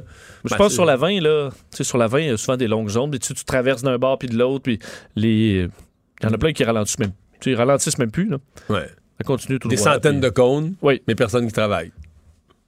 Mais c'est ça là, qu'on finit par être habitué. Rapidement, quand même, dans un quartier résidentiel ce matin à Saint-Léonard, en plein avant-midi, à l'heure où les enfants peuvent être à la marche pour aller à l'école, c'est une fusillade assez impressionnante. Genre d'incident qui fait toujours réagir quand même, parce qu'évidemment, c'est quasiment un scénario de film. Un homme de 35 ans atteint de plusieurs projectiles d'armes à feu dans l'arrondissement montréalais de Saint-Léonard vers 8 h ce matin à l'entrée d'une résidence privée en plein quartier paisible. Une victime qui se retrouve du côté conducteur d'un véhicule immobilisé. Un tireur arrive avec un pistolet là, avec un silencieux. Tire plusieurs balles vers cet homme de 34 ans qui est atteint au haut du corps et entre autres au bras. La personne se sauve. On a retrouvé d'ailleurs le pistolet un peu plus loin. L'homme a été transporté à l'hôpital dans un état stable. Sa vie n'est pas en danger. Mais ça, c'est un miracle. Là. Ben oui, il y a plusieurs balles à bout portant, là. Mais c'est normalement fait par, souvent, excuse-moi l'expression, mais des professionnels. Je veux dire... Lui, il y a assurément un policier devant sa chambre d'hôpital. Ouais. Et peut-être que le tueur aussi a des... il n'y a pas de contact qui soit encore vivant. Il y a des comptes à rendre. Alors, large périmètre, évidemment, de sécurité. Les enquêteurs qui vont tenter de comprendre ce qui s'est passé. Les enquêteurs qui vont aller rencontrer l'homme? Oui. La victime? Oui. Est-ce que tu penses qu'il sera d'une bonne source d'information? Tu penses pas? J'ai déjà posé la question à un enquêteur. Comment tu te sens quand tu vas rencontrer quelqu'un là, qui a vécu un crime aussi grave qui, normalement, là, devrait collaborer avec la police. Et toi, si quelqu'un t'attaquait ou si tu te faisais tirer... les policiers vont être des alliés. Tu verrais les policiers comme tes alliés, puis qui disent... Je sais pas, non, j'ai pas... T'as pas des ennemis, je pensais pas à des ennemis. Non, moi, je suis un bon gars. Je vois rien vite de même. Je fais ma petite affaire, moi, je sais pas. Une petite vie bien simple. Une petite vie bien tranquille, ouais, tout allait bien. Ils sont peut-être trompés de personne. Je sais pas ce qui a pu arriver. Tu penses que c'est ce qu'on va lui raconter au policier? Non, mais je sais pas, dans ce cas-ci, je connais pas le cas, mais oui, je pense que c'est une possibilité. Là. Mais tu dis, le policier, tu dois-tu sentir comme, bon, on me prend pour un con en même temps. Comme policier, t'as pas le droit de pas poser ces... Je veux dire, il y a une procédure, et t'as pas le droit de pas poser ces questions-là, de réclamer la collaboration, mais je veux dire, je sais même pas comment tu regardes la personne en voulant dire, ben là... Ouais. Tu me prends pour... Come on. Ah, c'est peut-être ça qu'il faudrait dans la procédure policière, il faut ajouter un come on. On va s'arrêter un instant. Le retour de Mario Dumont, le seul ancien politicien qui ne vous sortira jamais de cassette. Mario Dumont et Vincent Desireaux. Cube Radio. Et on continue cette tournée. Chaque jour, on le fera avec des candidates et des candidats à l'élection en cours. C'est sûr que ça a une saveur particulière aujourd'hui parce qu'on va faire commenter à cette candidate le face-à-face qui a eu lieu hier soir. C'est la candidate libérale sortante dans Annecy-Cartierville, Mélanie Joly. Bonjour. Bonjour, Mario. Vous l'avez regardé, le face-à-face? Bien entendu, je l'ai regardé. Je l'ai commenté juste avant. Ben, en fait, j'ai fait la présentation pour le Parti libéral juste avant. Oui. Et puis j'ai regardé ça avec beaucoup d'attention. J'imagine que vous aussi. Oui. Pour en retenir quoi? Quel moment ou le sujet sur lequel vous avez le plus aimé votre chef Justin Trudeau? Parce que je présume que vous l'avez trouvé bon. Là. Oui, mais je pense qu'il a été très combatif. Il a fait preuve de leadership. Mais je vous dirais que le moment fort du débat a été... très tôt dans le débat, lorsqu'il a regardé Andrew Scheer et lui a posé la question directement, vous, est-ce que vous êtes pour ou contre l'avortement?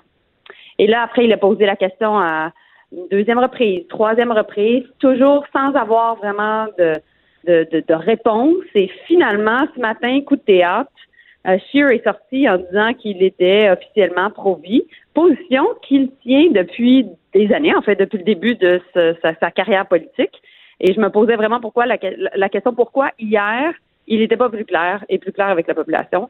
Et donc, je pense que ça a été un bon coup de la part du premier ministre sortant, M. Trudeau. Est-ce que, Andrew Scheer, je sais que c'est un dossier que vous n'avez parlé souvent, qui vous tient à cœur, est-ce que vous prenez sa parole sur le fait que, bon, il a ses convictions personnelles, mais que il n'a pas l'intention d'aucune façon, lui comme étant premier ministre, si ça arrivait, là, de laisser rouvrir ce débat sur l'avortement? Est-ce que vous prenez sa parole là-dessus? Non, il n'est pas crédible. C'est ça qui me fatigue en tant que femme et en tant que femme qui est très préoccupée par le recul du droit des femmes au pays, parce que M. Scheer a toujours été clair, a fait plusieurs déclarations en Chambre des communes sur la question, à l'effet qu'il était pro-vie, qu'il fallait réouvrir le débat, même que la façon dont il était en mesure de se hisser au pouvoir au sein du Parti conservateur et finalement battre Maxime Bernier a été sur la base de l'appui des groupes anti-choix. Et donc, il est très redevable à ces groupes-là. En anglais, je dirais, il y a un IOU envers ces groupes-là. Et donc, nécessairement, il y a beaucoup de candidats parmi son équipe qui, eux aussi, sont anti-choix, veulent amener ce sujet-là de l'avant. Et je n'ai pas confiance dans sa capacité de vraiment diriger son caucus et d'empêcher le débat. Et certainement, c'est pas les femmes au pays ne veulent pas réouvrir ce débat-là en grande majorité. Et on le sait qu'au Québec, il y a un consensus sur cette question-là. Sur le face-à-face, toujours, si on revient à votre chef, les attaques que j'ai senties, moi, les plus mordantes, venaient de M. Singh, qui, à répétition, je pense une expression là, qu'on lui avait enseignée en français, mais la notion des belles paroles. Il disait Justin Trudeau a toujours les belles paroles. M. Trudeau, vous avez toujours le bon mot, les belles paroles, mais sur l'environnement, sur d'autres sujets, sur les paradis fiscaux, vos actions ne suivent pas. Est-ce que ça s'installe pas, ça, l'idée que M. Trudeau, il y a deux discours, là. Il y a ce qu'il dit, ce que les gens veulent entendre, mais ce qu'il est capable de faire après, là?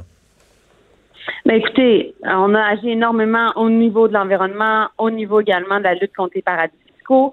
M. Singh étant chef du NPD, c'est normal pour le NPD d'être vraiment en faveur de valeurs progressistes, mais en même temps d'avoir peu de moyens pour les réaliser. Alors, c'est pas qui essentiellement, M. Singh n'a pas les capacités de réaliser son plan de match. Et donc, nous, ce qu'on fait, c'est qu'on est le parti progressiste qui est en mesure de mettre de l'avant plusieurs des valeurs progressistes. D'ailleurs, je vous donne un bon exemple, la question du droit de mourir dans la dignité.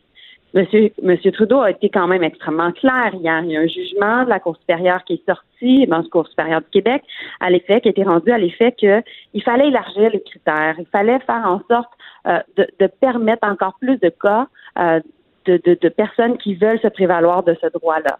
Et donc, sachant qu'il y a un équilibre qui n'est pas facile à atteindre entre le fait de protéger les personnes les plus vulnérables et en même temps de permettre ce droit de choisir de mourir dans la dignité, il a décidé de prendre acte du jugement et plus que ça, de dire, mais vous savez quoi, oui, on va réviser les critères et ça va se faire dans les 6 prochains mois après l'élection du gouvernement.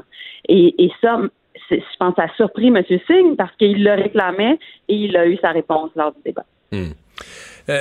Comment vous vivez, vous, avec le changement d'orientation? Quand vous étiez ministre du patrimoine, vous avez dû défendre le fait, et vous en avez mangé toute une là-dessus, là, qu'on n'allait pas taxer Netflix, imposer une contribution aux géants du web. Et là, maintenant, finalement, on arrive à l'élection, on change d'idée. Vous le vivez comment, ce changement d'orientation-là? Mais je pense que c'est une bonne position. Il y avait quand même un grand consensus au Québec à cet effet-là. Et puis, ben, c'est un sport d'équipe, la politique. Moi, c'est une joueuse d'équipe. Et puis, je suis contente de voir qu'on va dans la bonne direction. Le premier ministre avait pris une décision, avait fait la promesse lors des dernières élections de ne pas taxer Netflix. Il a voulu respecter cette promesse-là. Maintenant, le monde a évolué. On sait que la question des plateformes numériques, c'est une question qui est internationale. Et donc, on doit travailler à l'international sur cette question-là. Donc, ce qu'on a fait au cours des 4 dernières années, c'est beaucoup de travail au sein de l'OCDE pour être en mesure de trouver une solution. L'OCDE est arrivé finalement avec un rapport plus concret en juin dernier sur la question de la TPS et de la taxe de vente dans tous les pays membres de l'OCDE sur les plateformes numériques. Et donc, on a décidé de reconnaître les recommandations, mais d'aller plus vite même que de l'OCDE. Et on va même plus loin que la question de la TPS parce qu'on a dit qu'on veut mettre une taxe, enfin un impôt corporatif de 3% mais pour le public, sur les revenus publicitaires. Mais pour le public, vous comprenez que ça fait... Vous comprenez que pour le public, ça fait bizarre. Là. C'est comme pendant 3 ans, t'as les 2 pieds sur le frein à dire on fera pas quelque chose. Et puis on arrive à 3 semaines des élections, puis tout à coup, pouf, ça apparaît dans le programme du jour au lendemain, là. Mais il y a beaucoup de travail pour faire en sorte qu'on annonce cette position-là. Puis je pense que les Québécois se sont fait entendre, puis c'est des bonnes nouvelles. Ouais. Qu'est-ce qui devrait convaincre les Québécois? Parce que c'est un peu peut-être un des facteurs d'indécision de ceux qui ne sont pas encore branchés. Qu'est-ce qui devrait les convaincre que vous méritez un deuxième mandat? Parce que même hier, M. Trudeau définissait beaucoup la première raison de voter libéral, c'était qu'il ne faut pas voter conservateur. Là. C'était beaucoup ça. Donc, par la négative, on dit, oui, mais les conservateurs, c'est ceci, c'est l'avortement. Mais est-ce que voter pour le Parti libéral, est-ce qu'il reste quelque chose de positif? Est-ce qu'il y a des projets? Est-ce que votre parti a encore, disons, un sens à donner à un deuxième mandat? C'est quand même pour 4 ans qu'on s'embarque là, si vous êtes réélu. Mais je pense qu'on a fait beaucoup de travail avec des baisses d'impôts sur la classe moyenne, l'allocation canadienne pour enfants. Vous savez, Mario, c'est quand même le programme le plus progressiste qui a été mis en place pour lutter contre la pauvreté depuis l'assurance médicale. Donc, c'est un grand programme. On a fait en sorte aussi de travailler beaucoup sur la protection de l'environnement et également sur toutes les questions de droits des femmes et droits des minorités sexuelles. Mais on doit faire plus, puis on doit aller de l'avant. Et donc, on a eu un premier mandat qui n'a pas été parfait, mais qui a fait en sorte aussi qu'on était capable aussi de protéger les intérêts du Canada, notamment dans la renégociation de l'ALENA.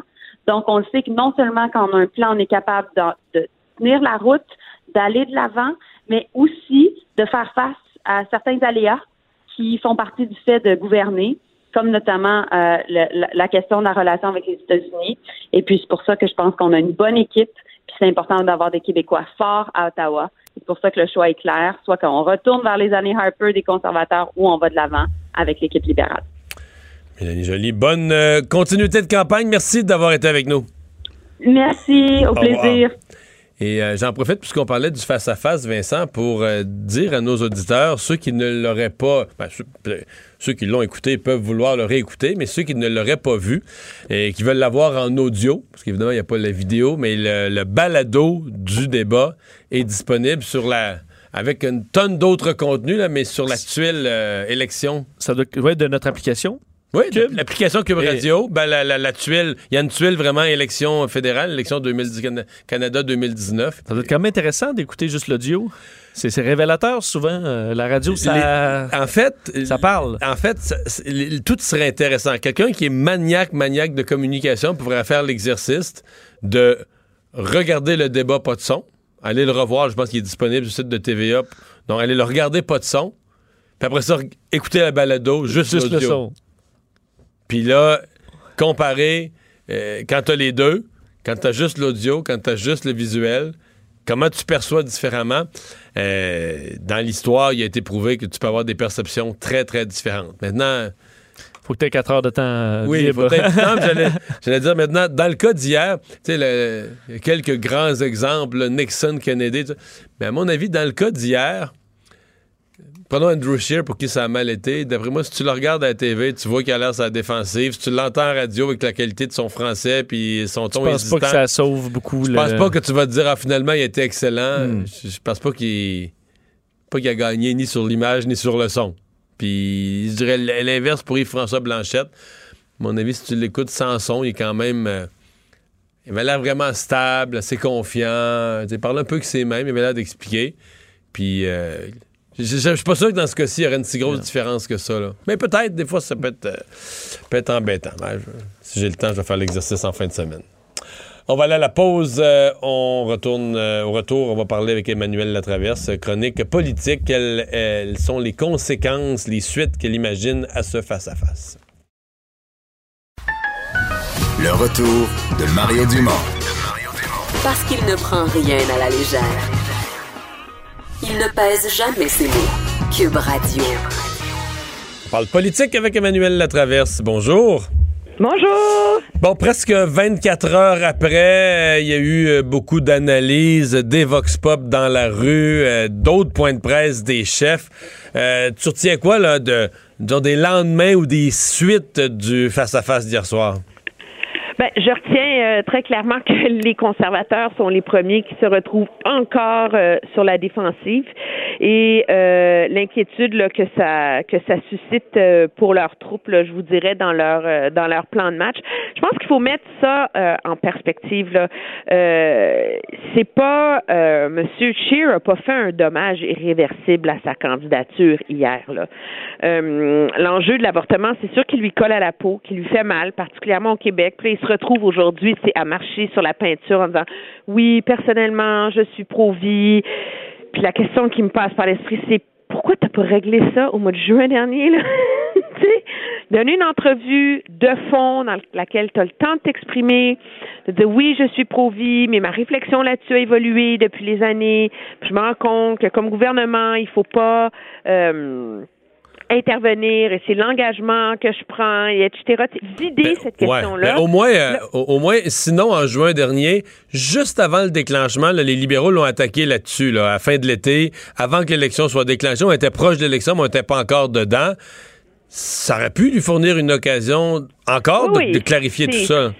Cette controverse-là est une succession de rendez-vous manqués là, qui l'a sérieusement ébranlé.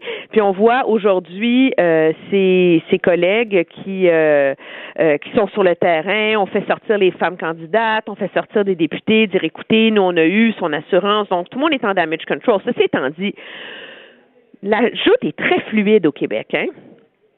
Et l'idée, c'est qui va coaliser le vote anti-Trudeau, parce qu'il y en a un qui existe. En ce moment, c'est sûr qu'il a donné beaucoup de vent dans les voiles à M.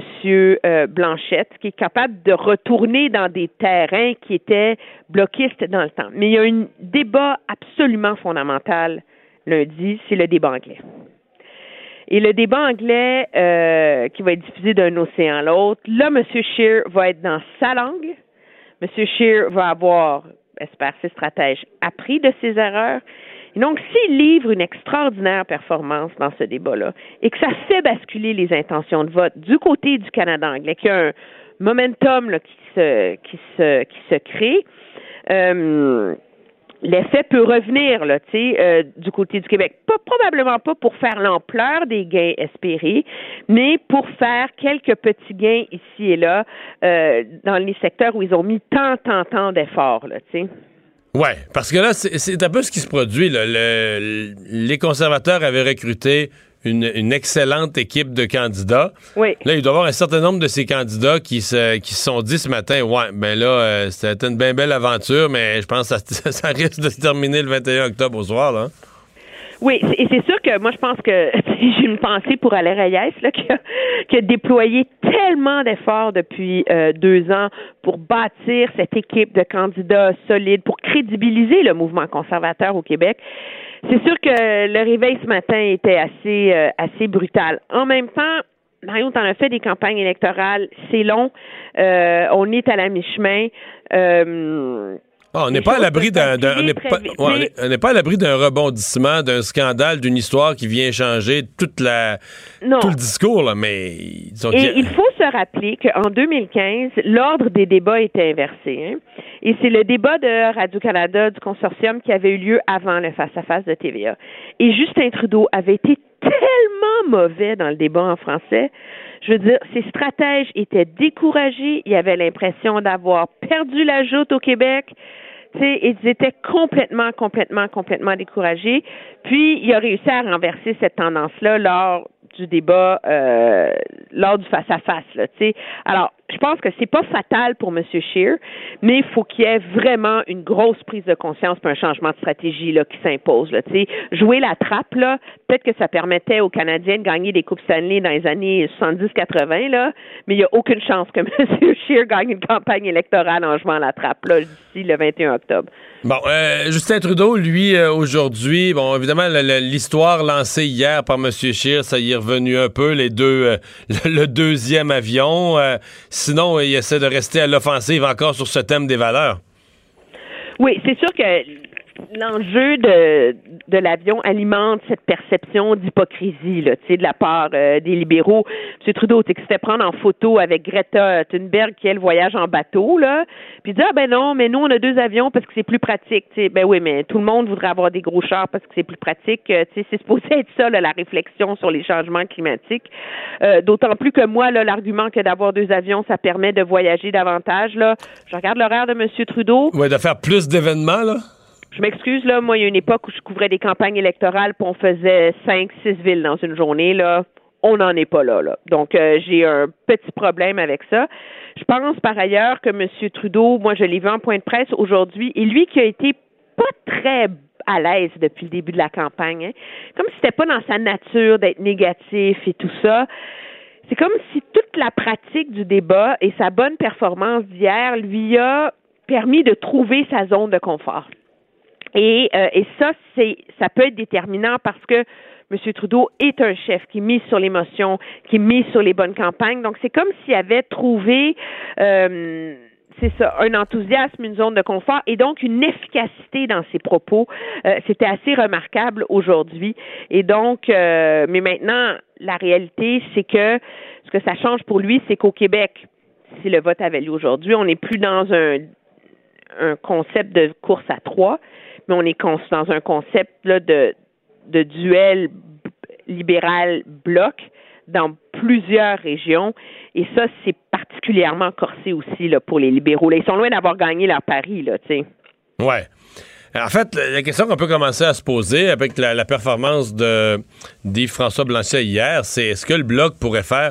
T'sais, le Bloc avait une dizaine de sièges, rêvait... Bon, on voulait minimalement monter à 12 pour être un parti reconnu, mais on rêvait de 20. Moi, je commence à entendre des gens qui disent « Ouais, le Bloc, ça pourrait être 30, ça pourrait... » T'sais, sans parler d'une vague là, pour aller chercher ce que Lucien Bouchard est allé chercher la première fois, mais une vaguette là, du Bloc, c'est pas inimaginable s'ils font pas de gaffe, si ça continue comme ça. Non, c'est pas inimaginable, surtout dans le contexte d'une course où il se passe rien ailleurs. Tu sais, parce que le Bloc, il demeure, malgré la qualité des campagnes de ses chefs, tributaire des autres campagnes. Hein. Le Bloc a fait des gains quand un des autres partis allait mal. Là. Il faut le dire. Là. En 2008, si le Bloc a si bien fait, c'est parce que la campagne conservatrice s'était effondrée sur le front de la culture, par exemple. Donc, le Bloc... Avant ça, ils avaient profité des commandites où les libéraux étaient incapables de se présenter au Québec, là. Non, c'est ça. Alors, je pense que s'il se passe rien d'important dans le reste du paysage canadien, oui, M. Blanchet peut faire envisager des gains importants. Mais il reste beaucoup de temps. S'il y a un effet d'enthousiasme qui se crée derrière un des deux autres chefs dans la deuxième moitié de la campagne, la réalité, c'est que c'est dans ces moments-là que l'appui du Bloc devient vulnérable. Aussi, il faut penser que... Et là, moi, je suis pas une as là, des chiffres du nombre de votes d'électeurs. Tu sais, je suis pas une zen du pointage électoral, là. Mais ce qui fait le bénéfice du Bloc, c'est la chute du Parti conservateur. Parce que le transfert de vote, il est conservateur-Bloc dans cette zone-là de l'échiquier. M. Trudeau, lui, la montée du Bloc, ça a un impact limité sur ses appuis en ce moment, parce qu'il part justement assez haut, parce qu'il défend des comtés, et donc c'est pas si facile pour le Bloc non plus à l'heure où on se parle de se rendre à 30, là, tu sais. Non, mais c'est disons que le contexte. Mais le 20 commence à être il y a comme pendant longtemps, là, tout le monde a reproché à Yves-François Blanchet de rêver en couleur là, quand il disait qu'il allait se rendre à 20 sièges au Québec. Là, je pense que ça commence à être une perspective possible, réelle et crédible. Là, mais il y a une marge de croissance supérieure, mais il n'est pas rendu là encore. Non, et c'est ça. Et là, c'est toujours la question... c'est ce à quoi Yves-François Blanchet va faire face, là, c'est ce que j'appelle le syndrome du ski nautique. Hein? En ski nautique, il faut t'entendre ça. En ski nautique, surtout pour les débutants, je parle pas pour les pros, c'est assez facile de faire du ski nautique, étonnamment. Moi, je suis pas tellement bon dans ce genre de sport-là. Puis la première fois que j'en ai fait, on m'a dit place tes skis comme ça, puis j'ai levé, je suis sorti de l'eau, puis je flottais sur l'eau, j'en revenais pas. Et le moment où les skis m'ont passé par-dessus la tête, tu sais quand? C'est quand le bateau a fait un tour, là, puis là, je me tenais, je me tenais les jambes droites. Par-dessus la vague. Non, c'est que le bateau est venu passer devant la plage, où il y avait tous mes amis. Puis là, je les ai regardés avec un sourire parce que je me trouvais bon. Fait que là, je me... Et en politique, des fois, au moment où ça se met à aller bien, puis là, tu te trouves bon, tu te dis, mais non, je suis donc ben bon, moi, là. Là, tu comprends, tu tiens plus les bras aussi bien, tu tiens plus les jambes aussi bien, t'oublies ce que t'es en train de faire, puis c'est là que les skis te passent par-dessus la tête. Et c'est là, à mon avis, tu sais, M. Blanchet, quand ça va trop bien, puis tu te mets à te rendre compte, plutôt que de rester concentré sur tes petites affaires, tu te mets à trouver toi-même que t'es bon puis que ça va bien. C'est bien traître, ça. Oui, c'est traite et malgré tout le respect que j'ai pour M. Blanchet, là, on connaît sa personnalité comme commentateur, son enthousiasme, sa passion, il est le genre de chef qui est vulnérable à ça. Je pense que hier, par ailleurs, il y a une leçon extraordinaire qui lui est rentrée dans la tête. Hein? Lui-même le racontait. Plusieurs m'ont reproché d'avoir dit qu'il était professoral et que tout le monde lui avait surtout dit de ne pas s'énerver, d'être gentil, etc. Lui-même a reconnu, sa femme, ses conseillers, tout le monde, ils ont dit « t'es calme, t'es doux, t'interromps pas ». Soit zen, soit relax, soit poli, soit pas baveux. C'est comme ils ont drillé ça dans la tête, puis ça l'a tellement bien servi hier. Oui. Parce que lui, qui est capable d'être fougueux, caractériel par moments, hier, il avait l'air d'un chef responsable, d'un chef concentré, d'un chef respectueux de ses adversaires, d'un chef qui défendait son option, puis d'un chef qui dit « Vous voulez me donner la balance du pouvoir, là? » Ça va très bien moi, aller. Je suis capable d'en assumer cette responsabilité sans faire des folies. Et donc, cette leçon-là, je pense qu'il faut qu'il la garde en tête s'il veut avoir une bonne deuxième partie de campagne. Le retour de Mario Dumont. Joignez-vous à la discussion. Appelez ou textez. 187 Cube Radio. 1877-827-2346. Les têtes enflées. Voici Master Bugarevici. On le dit tous les jours, mais c'est lourd à porter comme titre quand même, les têtes enflées, là. Tu trouves? Mais t'as l'air à bien vivre avec ça, Master. Ben, je me suis autoproclamé le maître de la couture urbaine planétaire. Je me surnomme moi-même Master. Je suis capable de prendre le terme des têtes enflées. C'est vrai que toi, ça fit facilement plus ça que moi. Ça fit drôlement bien. C'est ça. Mais en même temps, on essaie de l'habiter quand même. Ah, l'habiter, OK. On essaie d'être gentil, mais... Hey, lance-moi ton énigme du jour. J'espère que t'es prête, parce que c'est quand même assez drôle aujourd'hui. Un homme a obtenu gain de cause en cours contre un de ses collègues de travail. Sur quel motif le poursuivait-il? Bon, ben là, on sait même pas dans quel pays. Donc, un homme obtient en cours qu'on a de ses collègues de travail. Ouais. Donc, il avait subi un préjudice. Son collègue de travail avait fait du mal, quelconque mal. Une sorte de mal. Une sorte de, puis pour dessus... Qu'il l'avait volé, parce qu'il avait pris quelque chose. Pas volé, mais pris quelque chose. Je suis quasiment obligé de te dire oui, mais là, ça va vite. Il a pris un membre dans ses mains, non? T'as failli l'avoir... pris quelque chose, pas volé. Mais tu sais quoi, pour peut-être t'indiquer un peu le chemin, pour te donner la folie de l'affaire, en fait, il a invoqué une loi obscure de la Caroline du Nord. Donc, on parle des États-Unis. Il a invoqué une loi obscure. Donc, quelqu'un a fait quelque chose. Est-ce que toi, tu trouves ça grave, ce qu'il lui avait fait? En fait, c'est grave ce qu'il a fait un peu, mais c'est quelque chose qu'on voit, puis c'est une loi qui est sérieuse. Si ça existait ici, il y a bien du monde qui aurait du trouble. Ah oui? Oh, ben partout sur la Terre, en fait. OK. Donc, beaucoup de gens font ça, un collègue de travail. Là. Mais ici, c'est légal. En fait, c'est pas illégal. Ben ici, nos trois à la table, on fait pas ça, c'est sûr. Je le souhaite, en fait. Mais c'est pas sexuel, là. J'étais obligé de dire un peu. Il a taponné quelque chose? Un peu. Ça me fait trop rire. Ton visage est très drôle en ce moment. Mais là, il a pogné, je peux tout te nommer, là, les fesses, le paquet. C'est pas, il a mis le doigt dans l'oreille. Non, on n'est pas dans le Me Too. On est dans le consentement même, je dirais. Là. Je te rapproche à nouvel indice. Mais là, il est dans le consentement puis il poursuit après. De l'autre partie. Oh my God, c'est pas évident, là. Ouais. Ça me fait tellement rire. En fait, c'est une loi qui concerne le mariage, tiens. Quand on dit obscur comme loi, c'est assez... Donc, il a pris sa femme, il a pris sa conjointe. Incroyable, mais vrai. En Caroline, il a poursuivi un collègue de travail qui a volé sa conjointe. Exactement, il y a une loi qui existe là-dessus. Le gars s'appelle Kevin Howard, a cité la loi sur l'aliénation de l'affection. Il y a un juge qui a donné son accord à Howard en lui octroyant 750 000 US. 750 000. Ça doit être comme 4 milliards en canadien, ça, je ne sais pas. Mais en fait, c'est une loi qui existe qui protège, en fait. Tu n'as pas d'aller briser un mariage si tu es au courant de ça. Imagine-tu si ça existait ici, le nombre de gens qui auraient une dette qu'ils ne savent pas qu'ils ont. Mario, on joue à 17h avec Vincent qui prend des notes. Je pense qu'il triche en ce moment. Non, j'ai toutes les réponses. Ah ouais, pas vrai? Une nouvelle de dernière heure que je regardais. J'ai vu Vanessa arriver à l'air en forme. Oui, il est encore en forme. Richard est en forme. On est prêt. Merci, Master. Mario Dumont. Il s'intéresse aux vraies préoccupations des Québécois. La santé, la politique, l'économie. Le retour de Mario Dumont.